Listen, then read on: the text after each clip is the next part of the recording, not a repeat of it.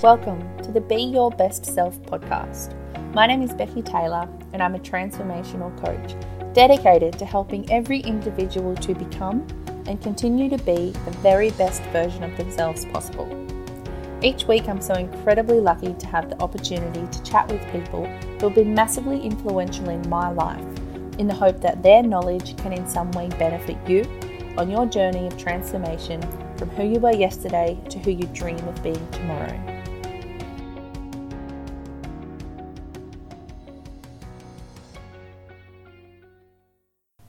On this episode, I have the incredible Bonnie Kelly from Sacramento, California joining me. Bonnie is a certified life coach and personal development expert who, when it comes to suffering, has been there and done that. She understands the cycle of self-sabotage because she's lived it and conquered it. With no one but herself to lean on, Bonnie overcame a childhood characterized by physical, emotional, and sexual abuse. However, that's not enough to satisfy her vision for an epic life. She's on a mission to give the world an emotional revolution. With so much negativity and pain in the world, it can be hard for anyone to break their own cycles. After all, much of our response to pain is a learned response as we grow up watching the suffering of those around us. How does she plan to spark this revolution? Bonnie wants to give people the tools they need to turn negative conditioning into opportunities, thereby living a better and more positive life. She seeks to help one hundred million people end their needless suffering by helping them get to the root cause and transform their thinking. You could probably understand why I think she's so incredible. Bonnie has already brought her message to several stages as well as the Amazon bestsellers list.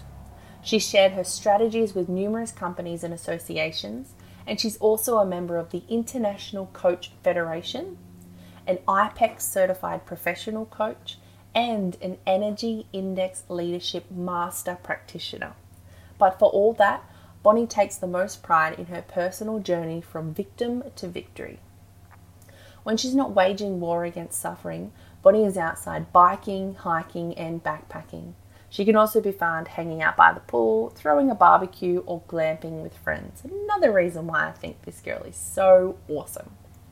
Now, I first came across Bonnie a couple of years ago when I listened to her speaking about her transformation, which she will share more detail of in this podcast. But I remember being so blown away by her resilience and determination to heal herself and then use her experience as a means to help better the lives for other people who are suffering. The podcast I first heard Bonnie on is still my favorite ever. So when she agreed to chat with me today, I was blown away. So let's not wait another second and welcome Bonnie Kelly to the show. Hey Bonnie, thanks so much for being open to chatting today. I'm so excited and grateful for you to share your time, incredible journey, and the wisdom that you've gained along the way with us today, as I have no doubt all of our listeners will be a much better version of themselves just by being immersed in your story and your knowledge and, and the power of it all. Awesome. Thanks so much for having me, Becky. No worries. So before we get started, though, I like to ask all of my um, guests a question. And the reason for this is I find so many of my coaching clients terrified of allowing themselves to do this one thing mm. and also mm-hmm. even more afraid of other people seeing them do it. And that one thing, believe it or not, is crying. So if you, if you feel comfortable, would you mind sharing with our listeners when the last time was that you cried and why?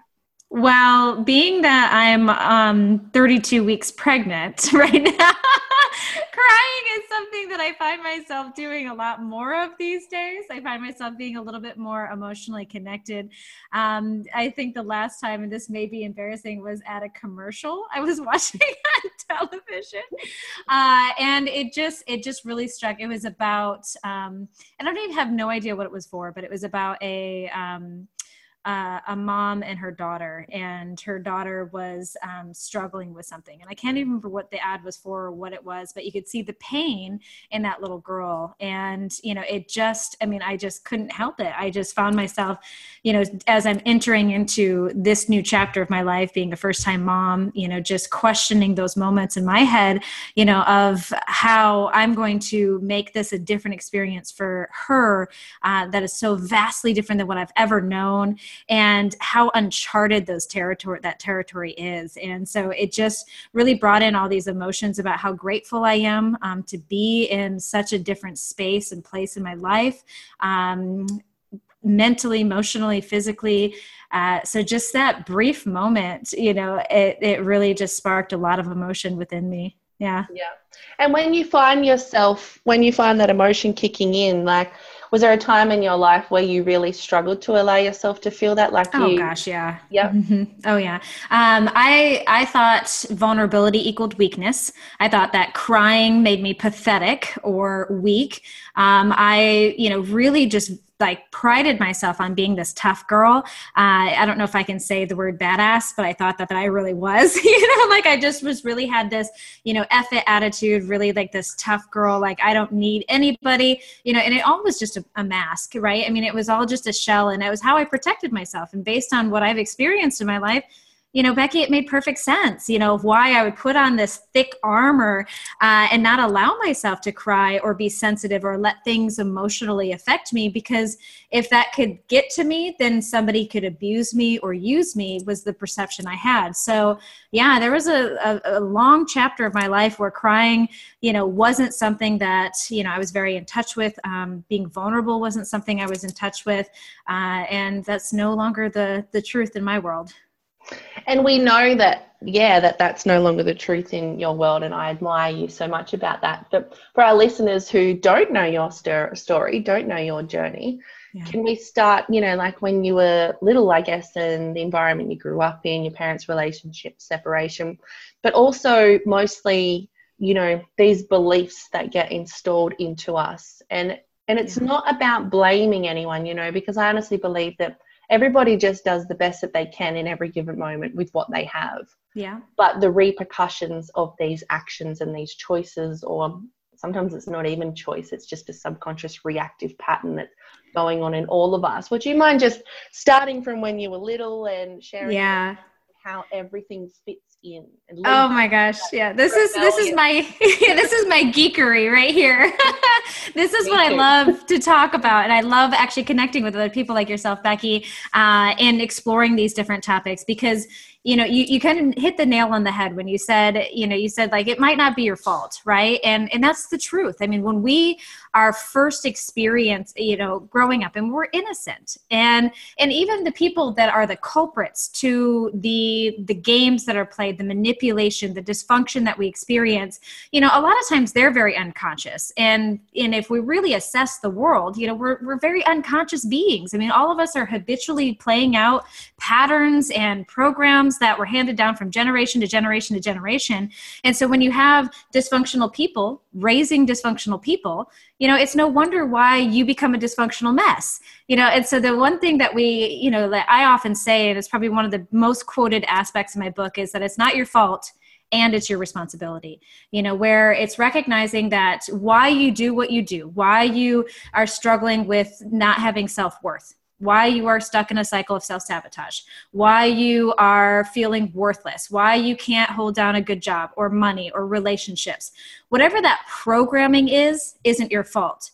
However, changing it becomes our responsibility, but it can't become your responsibility until you reach a level of awareness and you have a wake-up call that says, that reminds you or even tells you that you have a choice.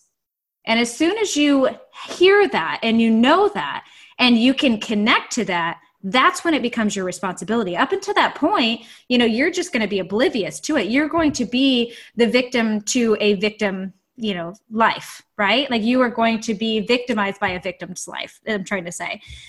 And so it's so important, you know, if, if anybody's listening, if you're hearing this for the first time and you're just waking up to this idea, to recognize that it starts with realizing that you do have a choice. And so, yeah, I'm more than happy to share my story, but I wanted to make sure to highlight that aspect of what you just said, Becky, because there's so much grace and truth and power in those words. Mm-hmm. And yeah. that, I love what you say. And it's also as well, it's like hurt people, hurt people. Yeah. You know, like healthy, whole people that love themselves and have this foundation of self-worth and self-esteem and confidence and value, you know, don't go around hurting people. Yeah. You know, like hurt people, hurt people. It's just this ripple effect that goes on, but it has to stop somewhere. Yes. Oh and my we, gosh, it does. We are the ones that it stops with. Yes. Well, it's, yeah, as soon as we wake up to that truth and once we, and, and then it takes a lot of work. It takes a lot of investigation. It takes hiring help. You know, it's one of those things that, you know, you're not going to really get to on your own because it, it means like transforming the physical way that your brain is operating. You know what I mean? Like if we really get geek on this, right? Like mm-hmm. I have a feeling you and me can get some really nerdy on this one, mm-hmm. but it's true. It's changing the neuroplasticity of the mind. It means that we have to physically transform that which we were conditioned with. That means changing not only what you believe, but what you perceive and how you interpret and respond and react to situations. I mean, that's a huge undertaking. It's a huge undertaking, and it requires uh, years of dedication and commitment and falling off the horse and get back on and falling off the horse and getting back on for you to have that ability to, to start to see the transformation. And then the transformation eventually becomes you, mm-hmm. right? Like you become the transformer, like transformer, you become the transformed person, right? You become yeah. that which you desire, you long to be, and that deep down inside, you know, you could be. Yeah, definitely. And it's not the, I guess the conscious road is not the easy road, you know, like it's not, and it can feel like one step forward, two steps back, but it's the most rewarding road. Yes, absolutely. It's the most rewarding road. You know, I think um, I, I love that you say that because I think a lot of people want instant gratification uh, or quick fixes when it comes to personal transformation. Uh, I mean, just think about it. I mean, we as consumers are gobbling up these, you know, three day, you know, quick fixes and these, uh, you know, twenty-one day, you know, uh, transformers, you know, and these, you know, seven minute abs, right? Like we want the fast solution to what is actually a much longer and more complex question, you know, and it requires us to kind of get back into having that patience, right? I mean, uh, being now that I'm thirty-five years old, right? Like I, I laugh at the fact that none of these kids that are growing up, my daughter will never have any idea what it's like to not have internet, to not have, you know, cell phones, to not have connections, to not have any of these other, you know, things that we as children used to have to sit by the phone to wait for somebody to call. Uh, that we used to have to, you know, um, have patience, dial up internet took forever, right? You mm-hmm. know, uh, we didn't have that instant gratification. And so, yeah, it does take time. It takes energy uh, and it takes us uh, a, a willingness to continue to, to move forward, to change. Mm-hmm. And it's all yeah. worth it, but. Yes, yes, yes, yes, totally. I mean, as you mentioned with my story, you know, mm-hmm. I mean, there is, it's hard for people to imagine. Like when we look at people uh, just going through the world, we're always looking at them from the outside in and never from the inside out. And it's hard to imagine that somebody who has, you know, success or beauty or is talented or smart or um, has ever faced adversity, you know, and it could be the farthest thing from the truth. And I think that's the most powerful thing about sharing um our story, you know, and it's not easy to do because we have to own our story before we can share it, because it means being vulnerable to yeah. share it openly with people, but it makes us so relatable to people as well. You know, I had a client tell me um a couple of weeks ago, she's like, I think it's so great because you share your story with people and it's not like you're somebody up there who has a perfect life, who everything's yeah. going great with, going, you should live your life like this. Yes. You know, and it, it is, it gives people in the darkest days of their life, like hope, you know what I mean? Like, it's like, you can then almost become that light at the end of the tunnel for that person, because it's like, oh, somebody else has been where I've been so one, I don't feel so alone, but oh, I don't actually have to stay here. You know, I can make my way out of this.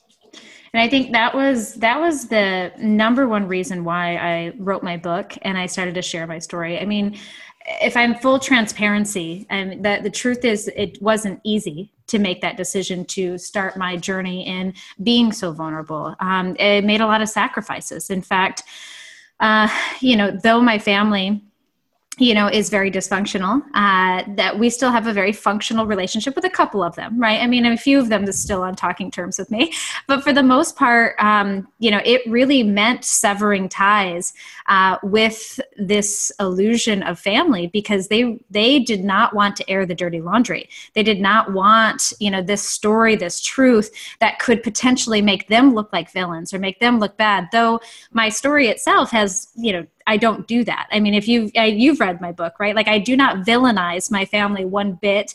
Uh, I do a really good job of helping people understand that it's like, even though that these experiences that I've had, you know, had these tremendous impacts on, you know, my mental and emotional well-being, that you could overcome them. And it's not about blame, but it still meant by me being willing to be vulnerable that I had to lose a lot of people. I had to lose um, that illusion, and I want to say illusion of connection, uh, and that that desperate little girl inside of me who just still longed for approval, you know, that wanted mommy and daddy to to approve of her and to love her. And I had to finally make the decision and say, like, okay, A, I'm never really going to get that, you know, like they, they're not capable of that, and that's okay, right? And is it worth still telling my story?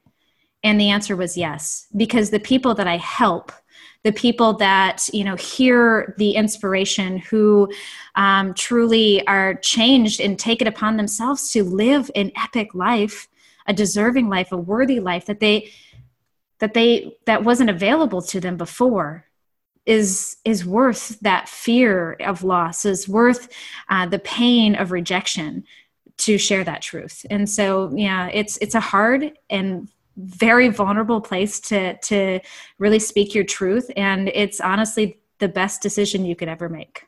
Mm-hmm. To free yourself. Yeah.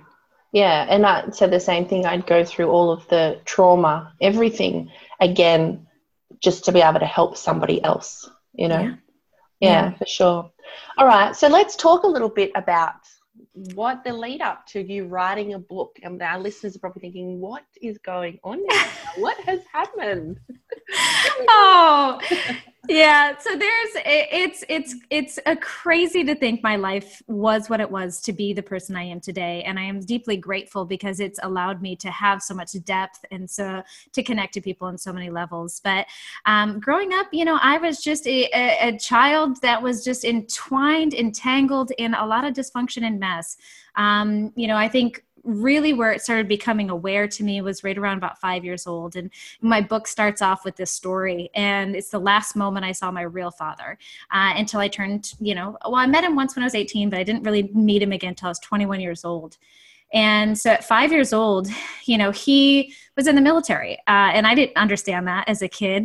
Uh, I didn't understand why daddy was gone all the time. I didn't understand, you know, where this new man was, that we all of a sudden were moving to a new state and all of a sudden we're living in this new life. And, um, and so as a child, I don't have any recollection of understanding that my mom and dad got a divorce. You know, nobody's communicating these things, and that my brother and I now have a new stepfather. Uh, and we're not allowed to talk about our real father. And it was just so confusing as a child. And, you know, we have this moment where it must not have been a very amicable or clean divorce. The moment where the last time I see him, my, my brother and I, it's like the holiday season. We're spending time with my real dad. It's the first time we've seen him in, I can't tell you how long. Uh, we're, I remember we're in the kitchen, we're eating ice cream, and we're, sh- we're sharing flavors with one another. And all of a sudden, you can hear my dad in the other room. I mean, just screaming on the phone. He's angry. He's outside. He's like pacing back and forth. And, you know, my brother and I were just like so amused with our ice cream because we were being kids, right? You know, five and six years old, like we're doing what we do. And it's like, uh, can I get your strawberry? strawberry? Sure. Can I have your chocolate? Awesome, right? Like that's where we're at. And all of a sudden, within minutes, the door slams open. Yeah, my my mother's like in just desperate tears. She's pro- like at the door screaming, "My babies, my babies, get in here, get in here!"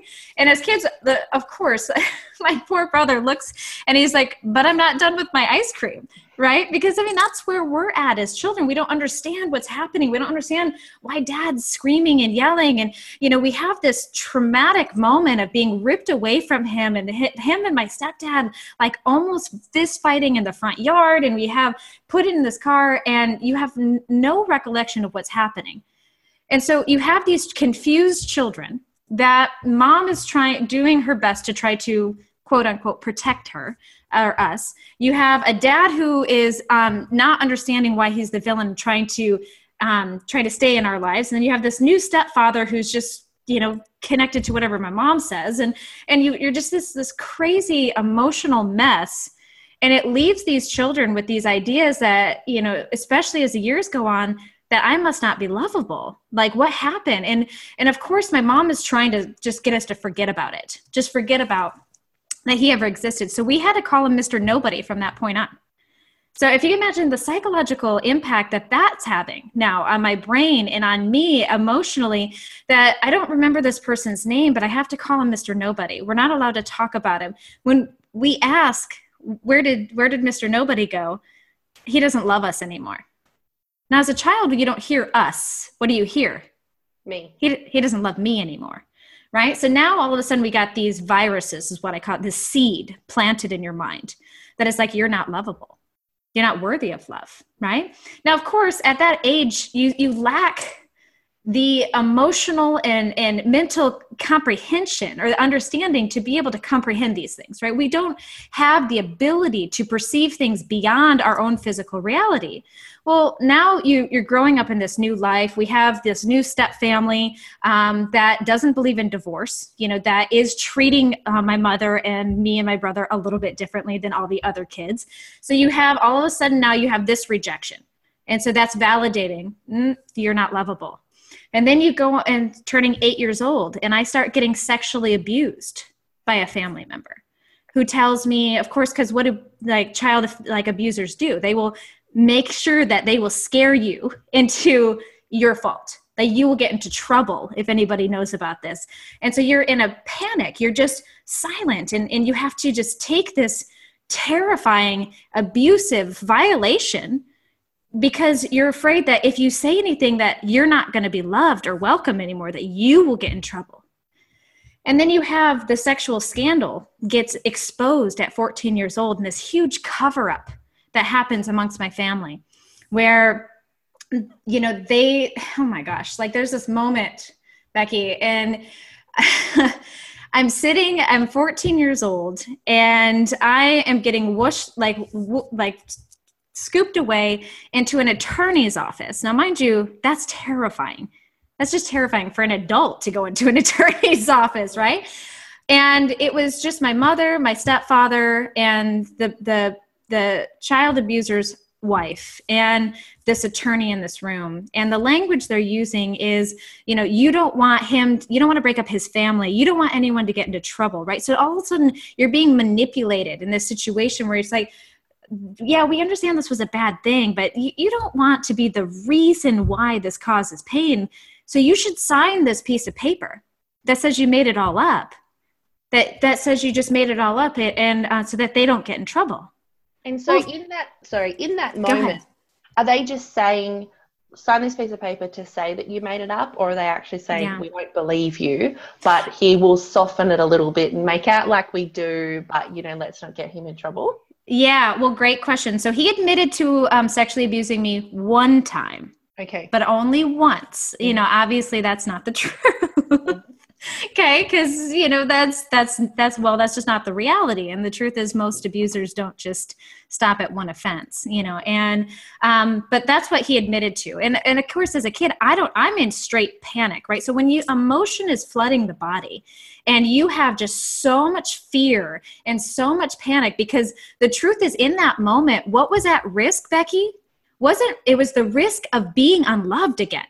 Mm-hmm. It was all that those seeds that were planted over these years of, of rejection, over these re- years of dysfunction, that in my heart and in my mind, there was already this belief that was wondering, are you lovable or not? Are you worthy of love? Are you even worthy?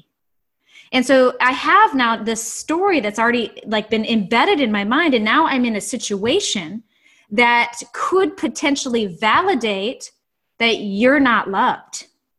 So of course, right, like I'm in just panic. I'm flooded with all these emotions, these fear, right? And so all you hear is, you know, it's just, you need to sign this paper. You don't feel you have a choice. You don't feel you have a voice. And so you do. And so of course, then the abuse didn't stop. Of course, then, um, you know, you have all of these other, these emotions, but this now this program activates in my mind. Right? It just validates because, you know, it starts telling the story that, well, if you loved me, you would have protected me. If you loved me, you would have done more. If you loved me, you would have sided with me. If you loved me, you would have, right? So now the story is really cat like, it's got its tentacles throughout my mind. And as it's launching, I need to, I need to do something that it's too overwhelming. I can't handle this pain anymore. So I turn to drugs. Mm-hmm. So right around fourteen years old, I start getting a lot of trouble. I get kicked out. I'm now living on the streets. Uh, I become addicted to drugs, in and out of jail, in and out of rehab, uh, finding myself doing whatever I can to repress the pain that all of these experiences have caused me. Well, unknowns to me, right, this un um, this unwillingness or this unknowingness, I should say, that of what is causing all of this pain is really these beliefs. Right? It's really this fear of these beliefs. It's this belief that I'm not enough, this belief that I'm unworthy, this belief that I'm not lovable, right? That these are operating in the subconscious mind now. These are, are, are how I identify myself in a subconscious level. So these are playing out and I'm trying to um, cope by numbing this, this out. Yet what is crazy is that then now the subconscious has two objectives at this point. It's either to validate or avoid validating itself. That's it. So now it's like, I believe these truths about myself. I know this. You cannot convince me otherwise. I know I'm unworthy. I know I'm not lovable. I know I'm not good enough. And so the brain is like, okay, we are either going to um, try to avoid situations that cause this, and that's where self-sabotage comes in, or we are attracting situations to validate this. Mm-hmm. So what kind of guys do you think I started dating? I'm hearing you. I'm hearing you. What kind of jobs do you think that I was taking? What kind of, um, I would start school and I wouldn't finish it. I would find myself like just sabotaging my fitness, my nutrition, my finances, my relationships, right? Every aspect of my life has now been infected by these belief viruses. It's been infected. And so they, but the thing is, is like the, the, the belief is just a code. It's a program that's in my mind that's just doing what it's told. And so that's where my life started going, right? And so if you can imagine, then I spent the better part of a decade in just tremendous amount of suffering as a result of the beliefs that got installed in my mind on accident. Because the truth is my family didn't want me to feel that way, but they were do, they were making the best decisions that they could with the information that they had. And their own fear and their own programming was in their way that causes them to behave in the way that they did.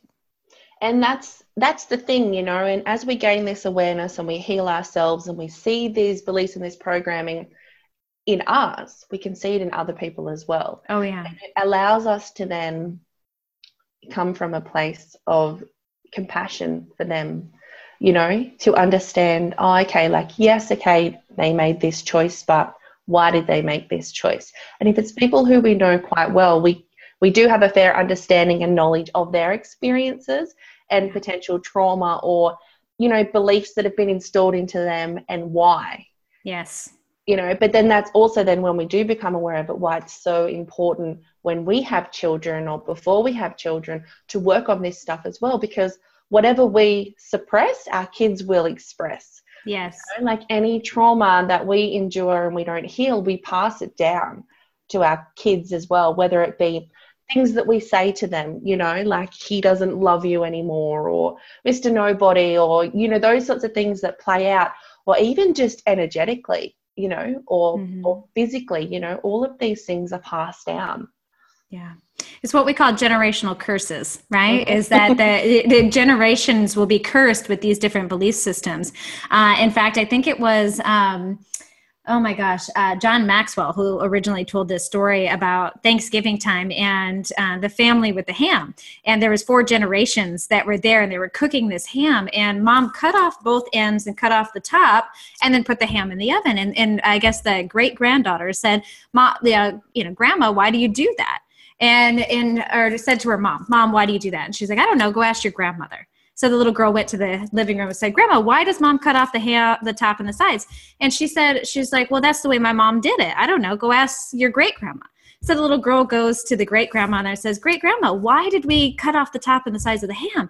And she said, "Well, back in my day, the ovens were a lot smaller." Right? And so you have these four generations of women who are just cutting off chunks of this ham and throwing it away because at great grandma's time frame, right, in her era, that was how big the oven was, right? You had to like reduce the size of it to make it fit. But nobody questions it. And that's really the moral of the story, is that nobody questions, you know, what we've been taught, and really ask ourselves, does this fit me? Is this, is this true for me? How do I feel about this, right? Is this serve my life? And when we really get to it and we really start to really examine um, our belief systems, and we examine what it is that you think and believe about yourself, the world, and the people in it, and you start to really ask yourself those soulful, deep questions, is like, what do I believe? And how, where did that come from? How is that serving me? Does that serve me? Does it serve my soul? Do I want to continue to believe this? And if the answer is no, then we need to do the work to change that belief system. Because whether you know it or not, that belief that is just kind of, it's again, a program. It's like on your computer, right? And it's like you, I'm looking at my computer right now. I have all these icons in the bottom, right? So I have Chrome and I have uh, Apple something. I have Pages. I have all these things on my computer, right? And I, they're laying there dormant until they're activated, right? And and you just click them and then they get activated. Well, they're either intentionally activated or they're unconsciously triggered and activated. Well, the same is true with these belief systems, right? You will automatically start playing out what it is that you believe through how you perceive, through how you interact, through how you interpret, through how you connect with other people. And so if you're not examining where these, what programs you have, where they came from, and you don't get to what we call the root, right? The deep core and how that it, who you are, that makes the beliefs that make who you are. If you're not connecting with that, they're just automatically going to keep playing out. And so if you're repeating something in your life that doesn't serve you, maybe you find yourself in the same type of relationship over and over again, right? And it's not serving you, or it causes you pain. If you find yourself in dead-end job after dead-end job, if you find your finances, you know, that you make a lot of money, then you go broke, then you make a lot of money, then you go broke.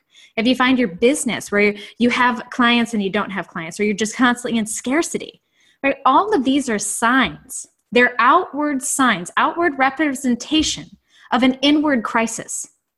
And so all of it, like when we can start to look at your life like that and, and, and get away from this, "You're bad, you're wrong, you suck, you're a failure," right? Get out of that. I mean, just start to take a snapshot, take a step back and just examine for a moment.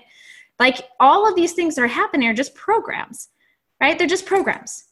And some of them are viruses, and some of them are infected, and some of them are broken code, right? And when we think of them like that, we can get out of this place of just saying like, "No, I suck because I keep repeating this thing." And it's like, no, that's not your fault, right? That is just condition. That's because mom and grandma had these beliefs, or because, you know, you've experienced this trauma or this dysfunction or this abuse that caused you to have that belief.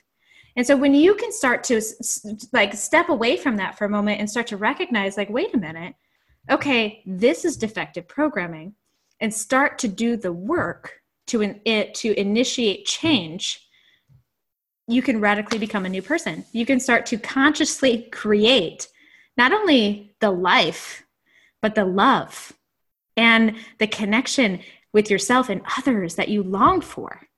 That little person inside of you that knows that you're made for more, that you're capable of more. That little side of yourself that is just so desperately wanting to come out will finally get a chance to emerge when you do the work. And so when did that little person start to come out and emerge for you? And I would just love it if you can share the story um, when you made the phone call to your dad, but the whole, yeah. if the answer was yes. Can you just share that? Yes. I love it when things like this, like the universe, you know? It's like, yes. Yeah. Uh, well, I, I like to joke that, you know, thank God that he's had a bigger plan for me, because otherwise I wouldn't be here today. And, um, you know, if you can imagine, by the time I turned twenty-one years old, uh, I was pretty much at my wit's end. Uh, all of these beliefs were just deeply embedded in my heart, in my soul. I had been through abusive relationship to abusive relationship. You know, I had found myself just escaping a relationship that was so dysfunctional and so abusive. I mean, to give you context, right, is that this was the, if you know the gang, the Hell's Angels, mm-hmm. this was the Sons president. That was my mate, okay? My boyfriend. So I don't know if uh, in your country you understand. That's a really bad gang. If you've seen yeah. Sons of Anarchy, I think you get it. Right? Yeah, I'm pretty sure we've got that gang here as well. I'm sure we it's, do too. It's, yeah. it, it's, that's, I mean, just high levels, high levels of dysfunction, high levels of, um, you know, just, oh, corruption and, and bad. Anyways, so I just escaped this. I mean, in fact, it he kept me as a hostage for about a year uh, and, you know, wouldn't threaten to kill me, right? I, I, it's interesting because, like, if you have a fear, I didn't have a fear for my life because I didn't like my life, right? So he threatened to kill the people around me, my friends and my family. And so that kept me prisoner for a, for quite a while. So I finally escaped from this uh, and and I find myself back home. And I grew up in Michigan. I find myself back home and it's midwinter. I'm homeless. I'm broke. This ex of mine blew up my car the first time I tried to escape, right? So I have carless, jobless, homeless, um, you know, moneyless. Like I'm just living on in somebody's closet. I'm not even kidding. They don't have room for me. Uh, they didn't even have room for me on a couch. I have a fold out mattress in a closet that I'm sleeping on. And I'm just desperately looking for work, walking in wintertime, tr- you know, to these different appointments, trying to find, to trying to find work. And so I, I get this unlikely invitation um, to be able to become a driver for the person who had sexually abused me most of my life. And, you know, I was desperate enough to say yes. They were going to pay one hundred dollars a day to to be able to drive this person around. He had a stroke. And, and I was like, I was like, you know what, it's been years since I've seen this person. I'm sure it's better by now. Total optimist over here. You know, that is not going to be a bad thing. And I find myself, of course, in a situation where I'm fighting this person off of me in a hotel room. Uh, and now I'm at my wit's end and I'm, I'm, do, fi- I'm trying to find a way to commit suicide. Okay. So twenty-one years old, I'm at my wit's end. I, I just can't, I can't handle life anymore. I can't handle people anymore. I can't handle anything. And this is what, you know, you would call your broken point, right? Your breaking point. And a lot of times life and people will see you at a breaking point about six feet above where you hit yours, right? And I was mm-hmm. definitely six feet below the six feet that everybody else saw me at. So I was definitely desperate. And um, this, it's just amazing how the universe will start moving and leading cues and leading you to this. And so a very unlikely person Uh, had suggested that he's like, when's the last time you've talked to your father? And my, I met him once when I was eighteen, my real father. And I knew he lived out in California. Uh, I didn't know anything about him. Um, and so in just a, a moment, I had a phone number in my phone. I didn't know if it was going to be the right number. I just, out of just sheer kind of not thinking about it, I called that number, not realizing it was like one in the morning in California, right? It's like eleven o'clock my time. And I, I find myself panicking as the phone's ringing, the answer machine picks up. And all of that, that unworthiness, all of it just comes up. And, it, and those thoughts just start invading your mind. It says, Bonnie, you cannot burden him with your problems. You are too much of a mess. Just end it. You're done. But by the time my brain caught up to reality, the answering machine had already finished. So I felt panicked to have to say something. So in that moment of just sheer kind of panic, I said, Hey, it's it's Bonnie, um, your your daughter. I, I just was calling to see how the weather was. I hope all is well. And I hung up the phone, right? Unbeknownst to me, okay, my real father had been preparing for this moment for a decade. See, ten years before this phone call came in, you know, well, I should say before that, losing his children sent him down a deep personal development path, right? He went through, he tried to solve his problems through a bottle of Jack Daniels for a while and realized that that wasn't going to work. And so then he just dove into personal development and then eventually became a personal development teacher himself. And he he became very attracted to Native American rituals, you know, going, uh, following, I guess we have Cherokee in our blood. Um, so going to the reservations, learning from them, learning how to be a shaman, energy healing, all of this stuff. He just started exploring, seeking answers. He was desperately seeking answers to understand the pain that he felt. And, you know, he gets into this moment where uh, he's in what is called a vision quest, where it's like a week where you're out in the middle of the wilderness, all you have is water, no food, and you're in a roped off section. And so you have no contact to the world. And on the last day, the Native American chief comes running up to him and he says, Jim, Jim, Jim, uh, I had a vision. And my dad's like, what is it? He said, one day, one of your children is going to call and you have to know the answer is yes. And my dad's like, great, which kid? And he's like, I don't know. And he's like, well, what's the question? And he's like, I don't know. And he's like, when is it going to happen? And he's like, I don't know. My dad's like, this is a stupid vision. It's like, okay, there's going to be a phone call and need to know the answer is yes. That's all he knows. The only context. Now, mind you, flash forward this moment, right, is like, I'm twenty-one years old. He had already met me once. That moment hasn't came up. He had already met my brother. And that moment hadn't came up, right? So he's still longing for this moment, you know, and he's already had connection with us. And this is what I mean about patience, right? Mm-hmm. So he gets this random phone call about the weather at one in the moment. And intuitively, spiritually, he knows this is the moment. So he, without me, you know, he's in California. He turns to his, um, his girlfriend at the time and he, he says, I think she's going to want to move here. Would that be okay with you? And and she says, yes. So now he calls me back. Now I'm pretty, per, I'm pretty much at a point where I've already found a way to kill myself. Right. I'm, I, so the phone ringing pissed me off and I didn't answer it. And it rang again and I didn't answer it. And then it rang a third time and I answered it. It was like, what? Because I'm so mad that this person is disrupting my suicide. Right. Like I'm like, I was just, it's just in that space. And, uh, and he's like, hey, it's, it's Jim. And I was like, oh, hey. Uh, and I was like, sorry for bugging you. I just, you know, just hadn't talked to you in a while. I figured I'd say hi. And so within about a minute and a half, he was not having any of that. He, he says, you know, if it makes it, he, I don't like pink elephants in a room. He's like, if it makes it easier for you to ask, if you know the answer to your question is already yes, would you finally ask it? And muddled out of my mouth was, can I move to California? Now I, I'd, I couldn't believe that that came out of my mouth. And he said, the answer is already yes. And within an hour, we had plans. I had three hundred dollars to my name that I got paid uh, for driving this cuckoo Cocoa Puffs around. And so I got to take that money and I bought a one-way ticket to, ticket to California and I started my transformation. And when I came here, thank goodness that he had been studying personal de- development for so long, because I came in as a hot mess. A resentful, angry, um, feisty, young hoodlum that just oh, like never dealt with any of the pain and kind of blamed him for a lot of it. And, you know, he was ready for that. And it set me on a journey uh, and started poking into the brain. And it wasn't until I realized that it's like, wait a minute, I have a choice. I don't have to be miserable, as when it finally started taking toll for me.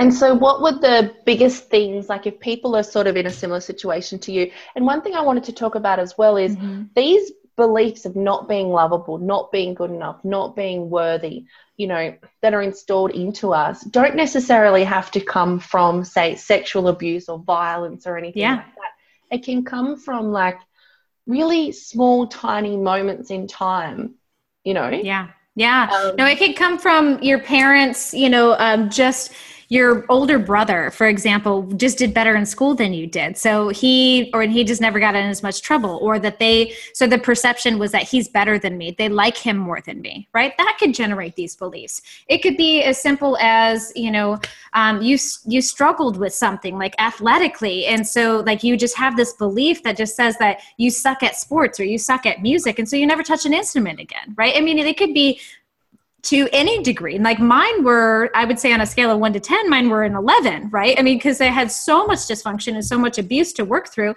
But I know people that I've worked with and that people that I've connected with that have fifteens on the scale of abuse, you know, and then I've worked with people that have ones and twos. It doesn't matter how big that virus is. It's a virus. Mm-hmm. I mean, think about it on your computer, right? I mean, if it slows you down in the slightest, don't you think it's worth change, like resolving it and changing it?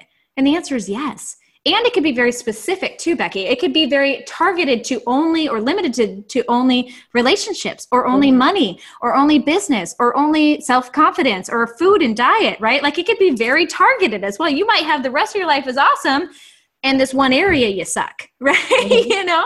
And that could be because that, that belief has just attached itself to that particular realm in your world. So yeah, you're absolutely right. It doesn't have to be all encompassing. It doesn't have to be on a scale of one to ten, ten. It could be, you know, a nuisance, and it could be very targeted in your life as well.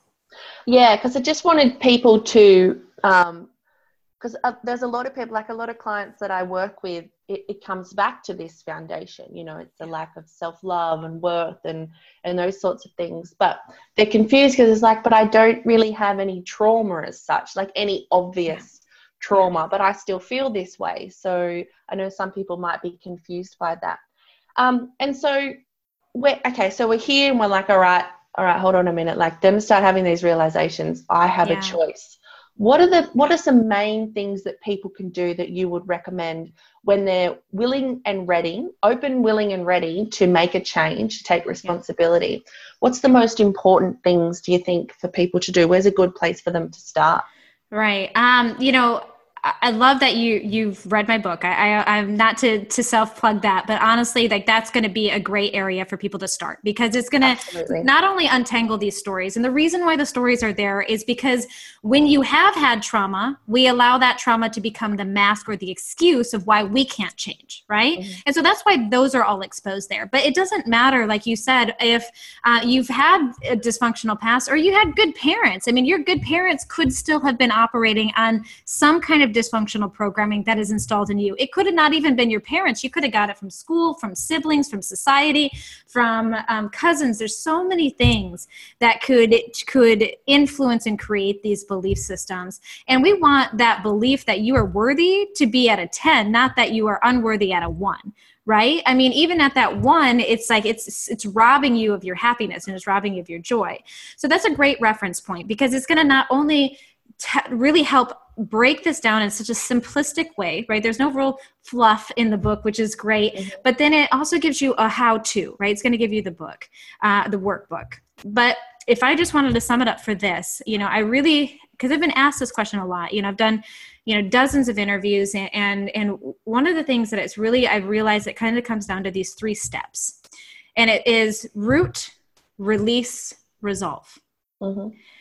So what that means is that you have to get to the root. Okay. So that means we have to take a look at step back from our life, and we have to evaluate what isn't serving us, what isn't working, where am I quote unquote failing, right? Where uh, am I struggling? Where do I have pain? Where am I unhappy?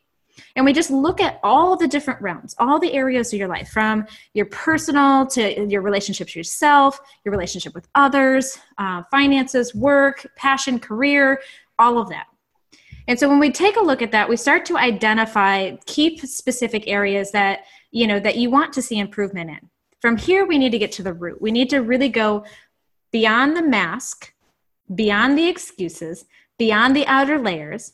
That means getting off the blame, shame, complain train. Okay. If you're riding on the blame, shame, and complain train, you're going to crazy town, right? That's not, that's not the train you want to be on. So we need to take a step off of the train. And that means that, like, yes, that person might have influenced some of this pain. That person might have contributed to this pain. But let's look at our part, right? This is where getting to the root means you have to take emotional responsibility, mental and emotional responsibility to how you might have participated to that situation. Now, here's my disclaimer. As a child, right, you're an innocent bystander. As an adult, you've contributed. Mm-hmm. You might not be aware of how you contributed, and it's and you might only be one percent and the other person is ninety-nine percent the contributor, mm-hmm. but you still contributed to some degree, and that's a hard thing to look at. But then also, then we have to look at, okay, how did I participate, and what was the purpose of that participation? Like, what what, what was its goal? What was it serving? Right? And what we realize is that a lot of times these are our self-protection mechanisms that are playing out, that are causing us to um, to to play out these scenarios where we're withdrawn or we're sabotaging in a very subtle way, uh, and that we're attracting certain types of people that are going to uh, validate our old belief systems, right? So we start to recognize that once we get to the root, oh my gosh, I'm still feeling I'm not good enough, and this is how I played a role in that in that validating itself. Once we get to the root, okay, so once you've identified these core beliefs, once you've identified your, your role in participation, once you've identified the purpose of the game you've played, now we can go to the release. The release is where people have the hardest time. Because, you know, like you were talking early on in this in this interview, and you were talking about having compassion for those who have hurt us, mm-hmm. right? That means that's actually in the state of resolve right there, right? Mm-hmm. But to get to that place where you can be there, we have to release this story.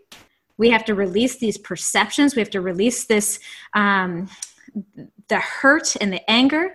And we do that through forgiveness, but we also do that through acceptance. Mm-hmm. But here's the other disclaimer. Accepting does not equal acceptable. Mm-hmm. Okay. So it's where I had to come to this place where I had to accept that I was a child of sexual abuse. Mm-hmm. I had to accept that. I can't change that that's part of my story. It doesn't make it right. It's not acceptable that that happened. It's not acceptable that my parents were in a state of fear and panic, and they were making decisions to try to cover it up because they thought that that was better than what could come as a result of it being exposed, right? So I have to accept that that's how it was handled. I can't change it. I have no time machine. I can't go back, but it doesn't make it right. So, so accepting and forgiving isn't about letting people off the hook. It's not about condoning their behavior. It's not about pardoning or excusing. It's about you releasing the trapped emotions and the pain that has held you prisoner in your mind for decades. It's about your willingness to have a better life, period. Mm-hmm. And it seems counterproductive because anybody who has experienced pain in their life, or even if you're the one that's caused pain, mm-hmm. okay, you're going to have resistance to that releasing phase. But you can never get to the resolve. And the resolve means is where you have made a, a, a absolute commitment to knowing that you're enough, to knowing that you're worthy, to knowing that you have a choice in these things, and to and to be resolved with the new story that you consciously are choosing to tell, the new belief systems that you consciously are creating, the new life that you are consciously creating. That's resolve. But you can't get there until we really get to the root, until we really release the story and attachment, the programs and behaviors, and then we get to the resolve place where you can be fully resolved in how you live your new life. And yeah. What does that look like for you now? I have an awesome life, Becky.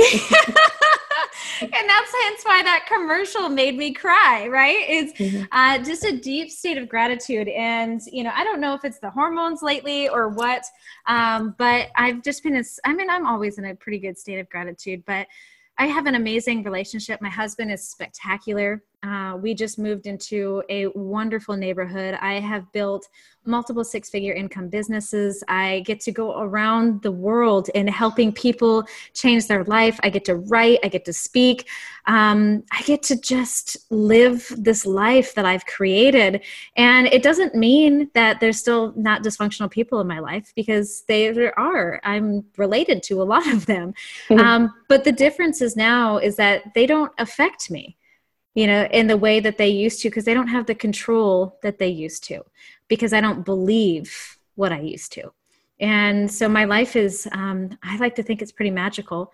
Uh, and so now I get to bring a little girl into this world and show her really what magic looks like. So it's amazing. I don't know what else to say. And, um, and so if people are wanting to contact you, reach out to you, follow you, whatever, where can they find you? Instagram, web, Facebook? Oh, I'm everywhere. Facebook and Instagram. You can find me. Uh, Bonnie Kelly is, if you actually just Google Bonnie Kelly, you're going to find me. I, I think we show up in the first three pages of Google. Awesome. My team did a good job with that. Um, but also Bonnie Kelly dot me is my website. That's where you can find more about my books, my programs.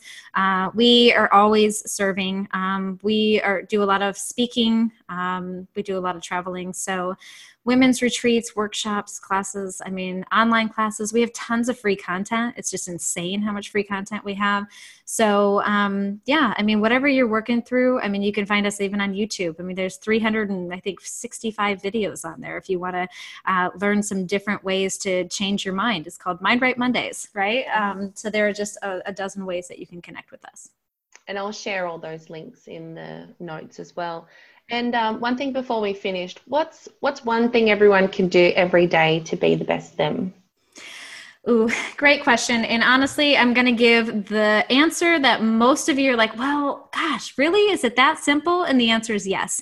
Uh, if you can spend at least five minutes a day in a state of gratitude, mm-hmm. that simple, right?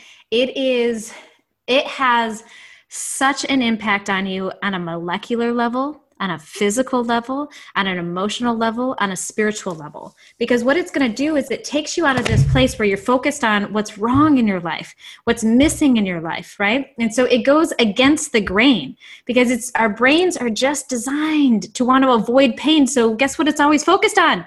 Mm-hmm. Pain, mm-hmm. right? It's like when it's trying to avoid it, but by focusing on it, it creates more of it. And so we have to train and condition our minds to focus on something that's just counterintuitive. That is like, okay, yes, this isn't working, but I'm so thankful that I have the eyes to see this. I'm so thankful that I have the ears to listen to this. I'm so thankful for this cup of coffee so I can get up this morning, right? I'm so thankful for my health. I'm so thankful for whatever. And it doesn't have to be these huge things, right? It could be these little things that you could be super deeply grateful for. And what you're going to find is like that simple habit is going to just allow the space. It's going to allow the room for so many other great things to come into your world. And so, you know, it's not rocket science. I mean, that's not like some giant epiphany, but it's hopefully a really solid reminder um, of how simple uh, of an action can have such a big impact. I couldn't agree with you more. I've actually got a private Facebook group, um, the Daily Gratitude Practice Group, and where we just post something. If members feel comfortable to share, then they post something they're grateful for each day. And I love it because as soon as one person posts something, then it's like, it just starts like a, yeah. you know, and then it, it sort of, um, yeah, prompts everybody else to do it then too. And it, it just shifts our whole state of being. It's, yes. It's incredibly yeah. powerful. Yeah, totally. Oh, thank you so much, Bonnie. I so appreciate your time today and squeezing me in. I know you're extremely busy. Um, and as I said before, I just admire you so much, your courage and your strength and your determination. And now, you know, to turn your journey of trauma and pain and heartache into something to serve the world and help others. And I think that's what life's about. You know, we have these yeah. experiences for a reason, as horrific as they Ah, you know, we can turn our lives around and, and help to create, make the world a better place to be in. You're definitely. Yeah. So thank you so much. Awesome. Thanks so much, Becky. Have a great day. You too. How incredible was that? If you want to hear more episodes like this, please subscribe via iTunes and feel free to follow me on Facebook by searching Becky Taylor Transformational Coach. And that's spelled B E C K I E. Or my website is becky taylor dot com. Have an amazing day. Keep shining bright. Infinite love and gratitude.